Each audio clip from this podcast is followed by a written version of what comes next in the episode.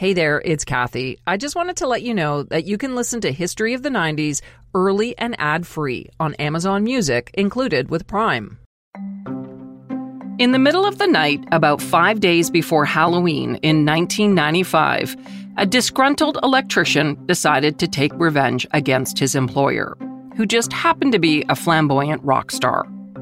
The electrician hopped a fence that surrounded the mansion where the rock star lived with his beautiful actor wife. The newlyweds were asleep inside as the electrician disabled the security cameras and entered the garage where he knew he would find a safe hidden behind a wall. He strapped the safe to a dolly and took off down the driveway. The 38 year old thief hoped the safe contained enough bounty to make up for the money the rock star owed him. He couldn't have imagined, though, that it contained something else that would change the porn industry and coax millions of people onto the internet for the first time, all while wreaking havoc on the life of the thief, the rock star, and his beautiful actor wife. I'm Kathy Kenzora, and this is History of the 90s, a podcast about a decade that changed the world.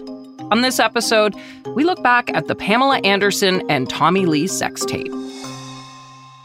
Pamela Anderson and Tommy Lee were one of the most famous celebrity couples of the 90s, hands down.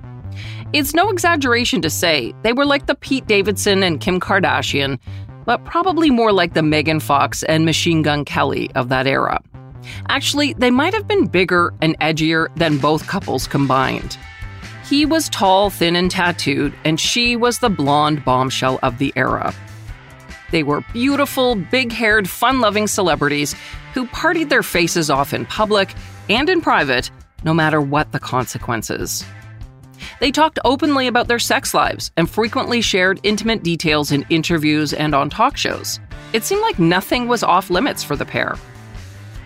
As a couple, they were constantly making headlines. But even before the pair got married on a Cancun beach in 1995, they were each stars in their own right. For those who aren't up on their 80s rock stars, let me paint you a picture of Tommy Lee. He was the bad boy drummer from the massively popular hair metal band Motley Crue.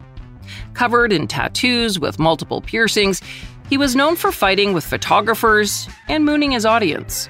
He also liked to party hard. In fact, all the guys in Motley Crue were legendary in the 1980s for their brand of debauchery. It included trashed hotel rooms and truckloads of drugs. Still, they managed multiple hit records, including 1989's Dr. Feelgood.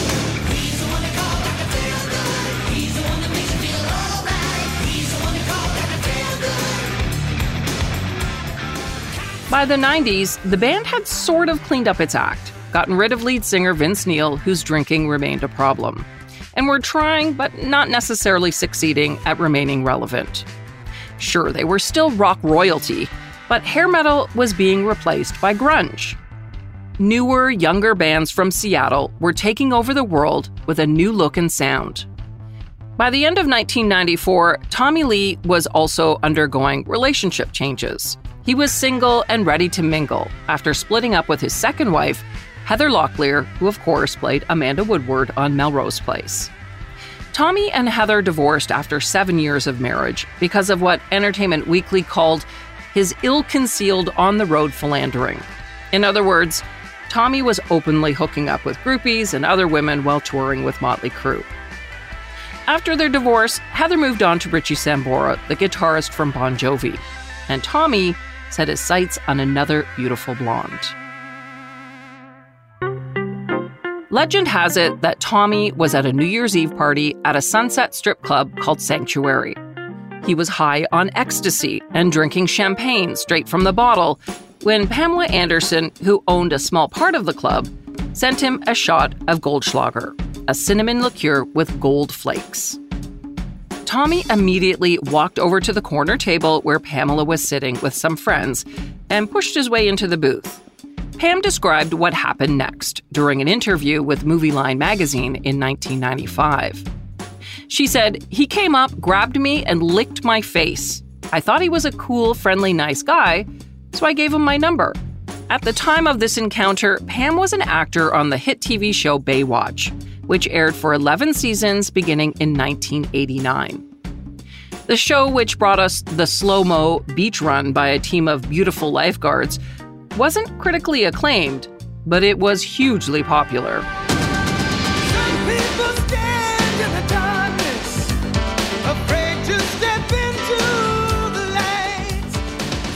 At its peak, the show attracted over a billion viewers a week, thanks to worldwide syndication. Before Baywatch, Pam had appeared on the TV show Home Improvement. She played Lisa, Tim Allen's assistant, on Tool Time, the fictional show featured on the sitcom. And before that, at the age of 22, Pam appeared on the cover of the October 1989 Playboy magazine after being named Playmate of the Month. In fact, over her career, she has appeared on the cover of Playboy 14 times. In a 2015 interview with the magazine, Anderson admitted that she never really dreamed of being a Playboy model. She just did it as a way to get out of her small town in British Columbia. What she really wanted was to become a Hollywood star. So the night that Tommy approached Pam and licked her face, she was at a great place in her life, starring on a hit TV show and filming a feature movie called Barb Wire. Her career was definitely on the rise, unlike Tommy, whose band was becoming a relic of the previous decade. In the days that followed, Tommy barraged Pam with phone calls, but the two stars couldn't sync up their schedules. Six weeks after their initial meeting, Pam told Tommy she was going to Mexico for a photo shoot. Finally, Tommy came up with a way to meet up with his dream girl. He packed a bag and surprised her at the Cancun Ritz Carlton. Then, four days later, on February 19, 1995, they got married on the beach. Pam wore a white bikini, Tommy no shirt and a pair of shorts. Instead of wedding bands, they did something more permanent. The couple tattooed each other's names around their ring fingers. When they returned from Mexico, the newlyweds moved into Tommy's Malibu mansion, and later that summer, they jumped in a Jeep and drove to Lake Mead. The lake is really a reservoir formed by the Hoover Dam on the Colorado River, about 25 miles from Las Vegas, and was the perfect spot for a private, belated honeymoon vacation. There, on a small yacht, the couple swam, drank, shared some laughs, and had sex. Tommy brought a little handycam video recorder, which were popular at the time, and he documented the five day vacation. Baby, this is our house. Look. Huh? This is our house. I know, it's rad. When they got home, the tape was put inside a safe, a keepsake memory from their first vacation together as a married couple. Little did they know that in just a few months, their lives would change because of it. Almost immediately after their wedding, Pam and Tommy decided to try for a baby. And in June 1995, Pam found out she was pregnant, but soon after, she miscarried. The couple was devastated by the news, and in an effort to cheer themselves up, Pam held an extravagant surprise birthday party for Tommy, who was turning 33 she reportedly spent $300,000 on the festivities, which included a miniature carnival village called Tommyland with rides, tigers, and contortionists. The party was held at a ranch down the road from their house, and of course, there was lots of loud metal music, with members of Motley Crue and Guns N' Roses jumping on stage to jam with a death metal band from Sweden. It shouldn't surprise you that most things the couple did were larger than life. Just Google Pam Anderson feathered hat and you'll see what I mean. Same applied to home renovations. Tommy and Pam's three story Spanish style mansion underwent an extensive makeover, which included the construction of a heart shaped glass and iron door, a pillow room, a koi pond, a 20 foot mural of heaven and hell in the elevator shaft, and a 30 foot swing in the living room hanging above the white baby grand piano. During the renovations, the couple cycled through several rounds of contractors and workers. Some quit, others were fired, including electrician Rand Gauthier, who worked on the house for several months. You know, they were building out a very expensive, you know, what Tommy called like an adult playground. That's Amanda Chicago Lewis, a reporter whose work for Rolling Stone magazine was the basis for the recent Hulu series called Pam and Tommy, she says Rand soon found out that Tommy was an impossible client. They were being kind of uh, temperamental and, and asking for all these changes. You know, Rand said that, um, you know, it really frustrated him to see that they were sort of asking for the light switch to be over here, and then all of a sudden they wanted the light switch to be in a different place, and, and not really understanding that like he had already done all this wiring in the walls, and now he had to redo all this work. Eventually, Rand was fired. He was fed up anyway, so he didn't mind losing the job. But Tommy owed him $20,000 for work he did on the house. Plus, Rand had left behind all his tools at the couple's Malibu mansion. So Rand and another contractor dropped in one day to confront the rocker about the money. The electrician says Tommy, armed with a gun, ran them off the property. For Rand, it was the last straw. He was tired of the spoiled rich celebrity taking everything he wanted without consequence. This time, Rand was going to make Tommy pay. After the confrontation, Rand Gauthier spent the entire summer of 1995 preparing to steal a safe that he knew was behind a wall in the garage that Tommy had converted into a recording studio. Rand told journalist Amanda Chicago Lewis that he drove over to the Malibu house several nights a week to, in his words, case the joint and work out how he could pull off the heist. The plan he came up with was a little off the wall, but you'll soon learn that nothing in this story makes a lot of sense. Rand decided he would throw a white Tibetan yak fur rug over his back and crawl to the garage on his hands and knees in the middle of the night so the security cameras, which Rand himself had installed, would show what appeared to be a dog, just like the one the couple owned. And that's exactly what he did. About five days before Halloween in 1995, at around 3 a.m., Rand went over a fence with the yak fur on his back, carrying a U Haul dolly to move the six foot Browning safe off the property to his waiting van. Rand told Amanda once he got to a secure location, he spent an hour cutting into the back of the safe with a demolition saw. When he finally broke through, he found a Rolex, a Cartier watch, some other jewelry, family photos, and the white bikini that Pam wore at her Cancun wedding earlier in the year. In amongst the jewelry and other keepsakes was another item that would prove to be much more valuable.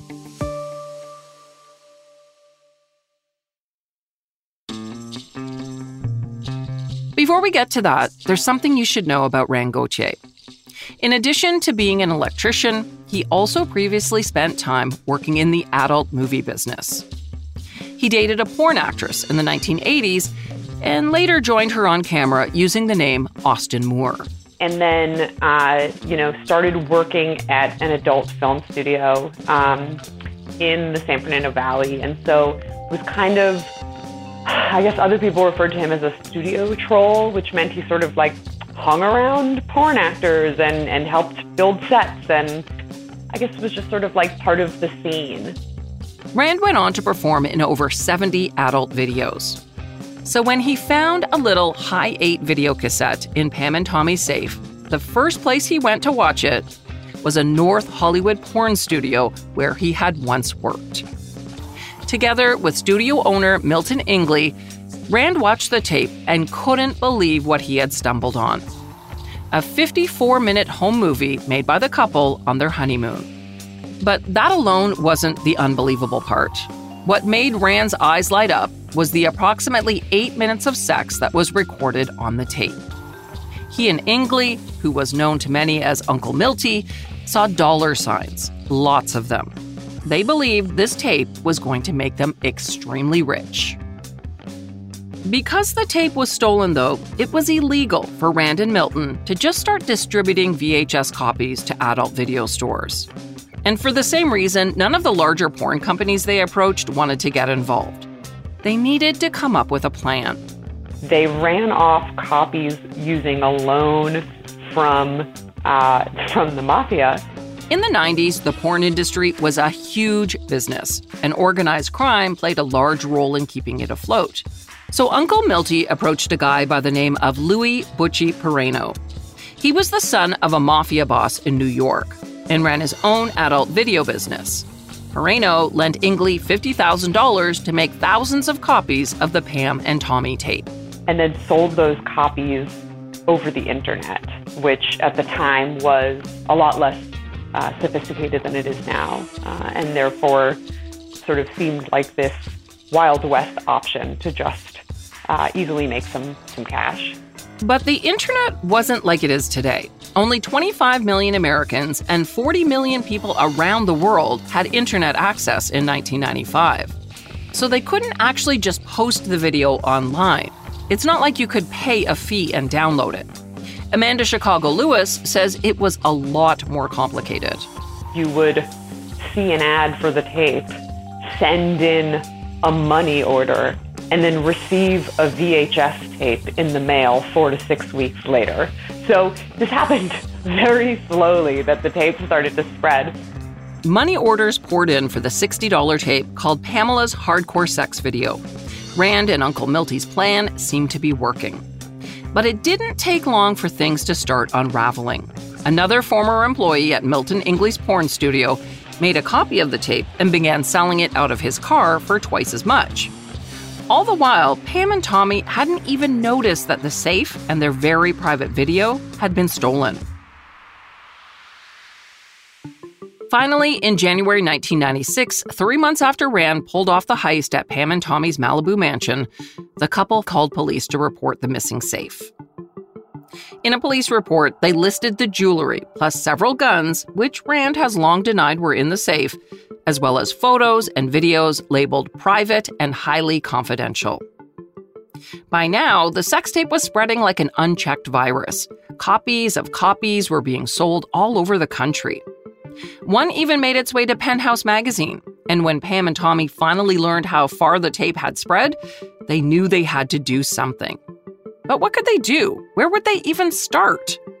Well, in March 1996, Pam and Tommy filed a $10 million civil lawsuit against everyone they thought might have a copy, including Penthouse and Rand Gauthier. They had hired a private investigator who connected Rand to the theft. The lawsuit, however, drew even more attention to the tape. What had been mostly an underground whispered rumor was now out in the open. There was a sex tape, and Pam and Tommy were trying to stop people from seeing it.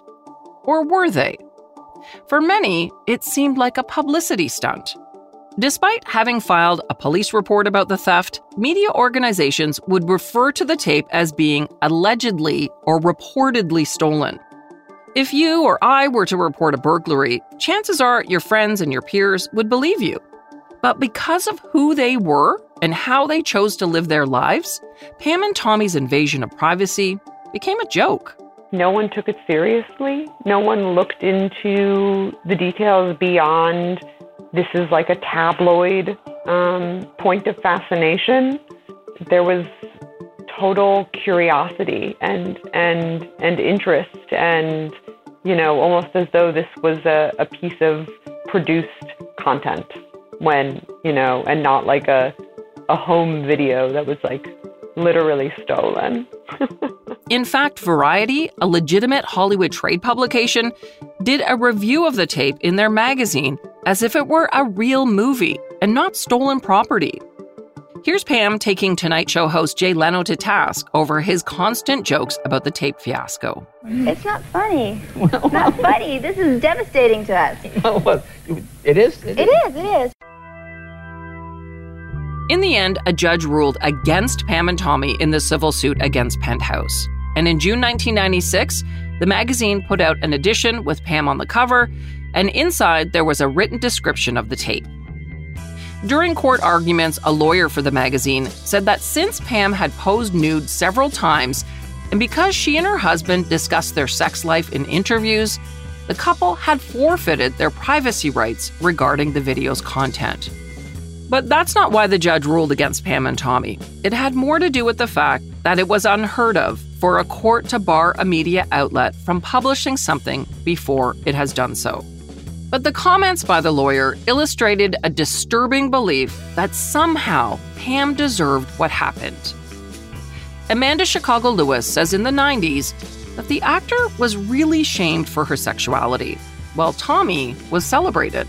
You know, in spite of the fact that he was arrested several times for domestic violence. You know, like he was sort of a rock star hero of, of masculinity when, um, you know, she was sort of condemned for, you know, being too open about her sex life um, and for getting plastic surgery and um, for being comfortable with herself. Um, and the tape, you know, is sort of further evidence in people's minds that she was a slut, which is really just sort of an awful thing to think about. Meantime, Rand and Milton Ingley had lost total control of the distribution of the tape. Other websites began selling their own copies of the video in the same mail order manner, and those sites were popping up daily. By the fall of 1997, two years after the theft, copies of the sex tape seemed to be everywhere. And it was around this time that a young computer nerd based in Seattle got his own copy and decided to use it to grow his online business. At the age of 19, Seth Warshavsky borrowed $7,000 to start a sex phone line with a friend. It was called 1 800 Get Some. In just a few years, they reportedly made more than $60 million. By 1996, the young entrepreneur set his sights on the internet, starting one of the earliest porn websites called clublove.com. After watching the Pam and Tommy tape, Seth issued a news release on November 3, 1997, announcing that he intended to broadcast the video online. If you wanted to watch it, you just needed to visit clublove.com. Seth claims he just did it to get publicity for the website. He assumed that Pam and Tommy's lawyers would go to court to stop the video from being played. But that's not what happened. The lawyers did go to court, but a judge ruled in Seth's favor. He was given permission to play the sex tape. So on November 7th, 1997, Seth broadcast the tape on clublove.com on a loop for five hours. Viewers no longer had to mail in a money order and wait six weeks for a VHS tape to arrive. They could simply dial up the internet and log on to Club Love. Amanda Chicago Lewis says by then, Pam and Tommy were exhausted by the legal wranglings. Plus, millions of people had already seen the tape. So they did something that has worked against them in the years since. The couple settled the lawsuit against Seth Warshavsky, signing over the rights to the tape. But here's where it gets tricky for Pam and Tommy. They were under the impression they had only given permission for the sex tape to be distributed online which on its own is a big deal. But in 1997, the couple didn't seem to have a complete grasp on how far and wide things could travel over the internet. I mean, who did? On the other hand, Seth believed the couple had signed away all rights and he was free and clear to sell the tape to a distribution company. And that's exactly what he did. He struck a deal with Steven Hirsch, the owner of Vivid Entertainment, to manufacture VHS, DVD, and CD ROM copies. By February of 1998, any American could walk into an adult video store and pick up a copy of Pam and Tommy Lee's Stolen Honeymoon.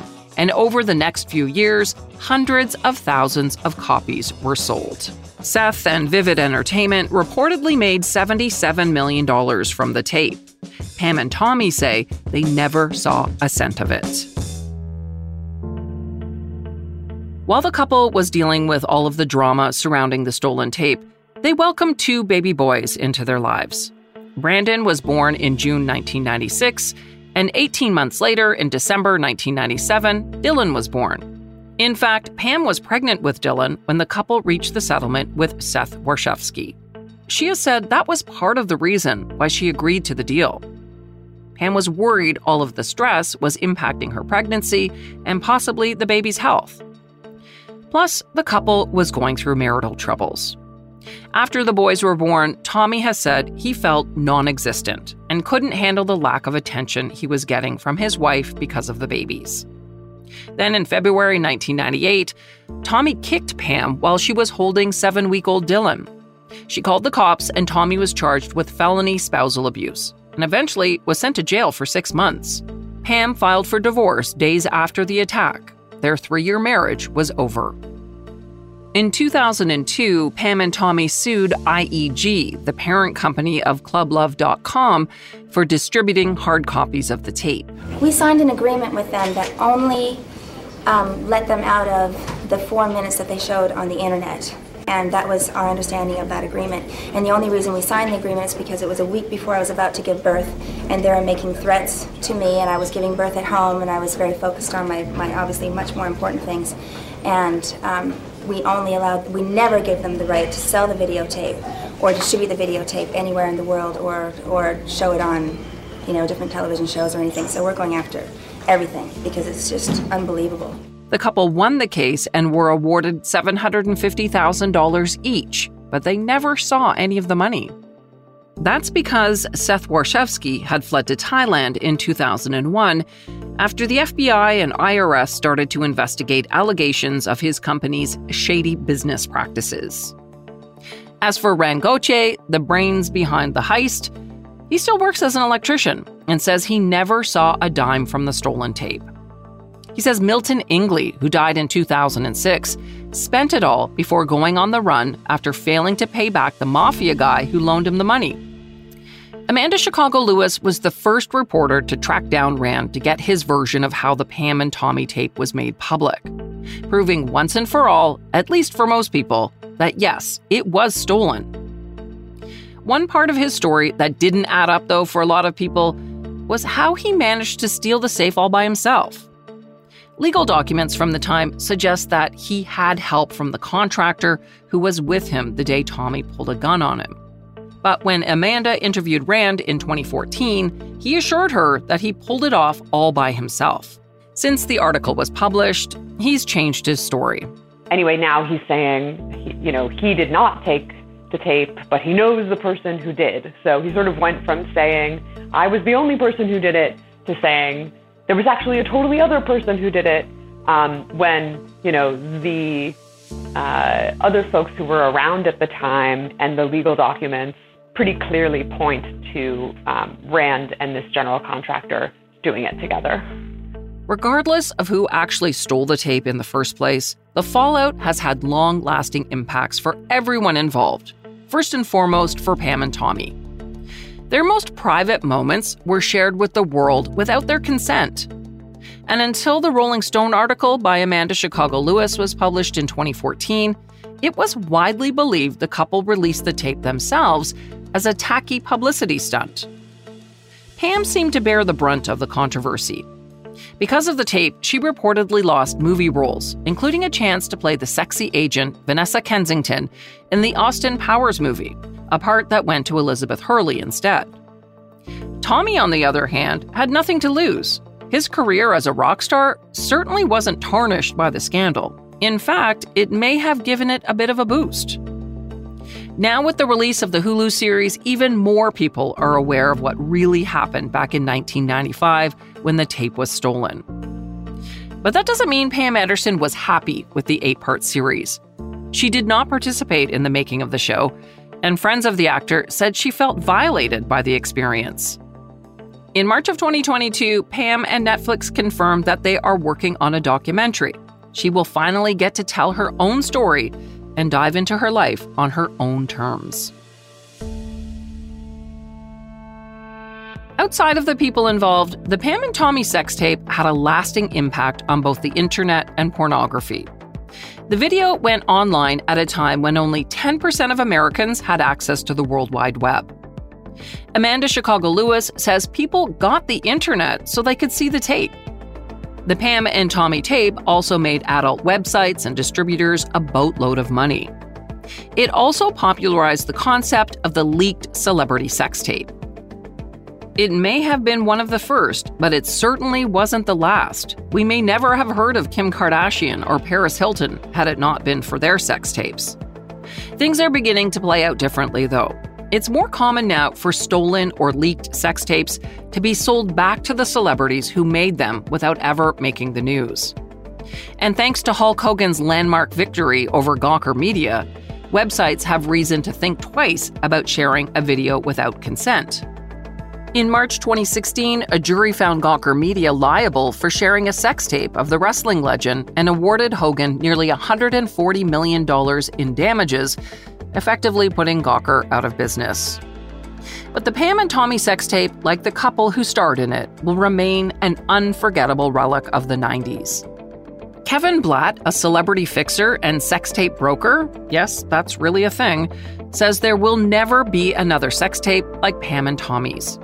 He recently told the Washington Post it's become such a part of Americana that it should be in the Smithsonian Museum, right next to Archie Bunker's chair or the Fonz's leather jacket. And in case you're wondering about the couple at the center of the story, lots has happened with them since the tape was released. First of all, the house where Rand worked, the one that Tommy tried to turn into a dream home for Pam, well, it's now dust. Ashes, actually. After Pam moved out in 98, Tommy filmed a classic episode of MTV Cribs, which aired in 2000. And then the house was lost to the massive Malibu fires in 2019. And if you think that after their split in 98, that would be it for Pam and Tommy, you'd be wrong. In 2008, the duo decided to give their romance another try. Pam and their sons moved back in with Tommy, but the reunion was short lived and the twosome split for good in 2010. As for the kids, well, they followed in their parents' footsteps.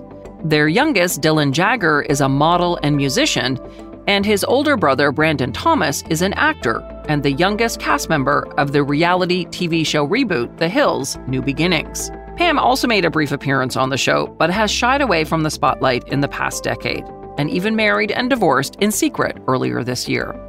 Tommy has since remarried and is still living in Malibu.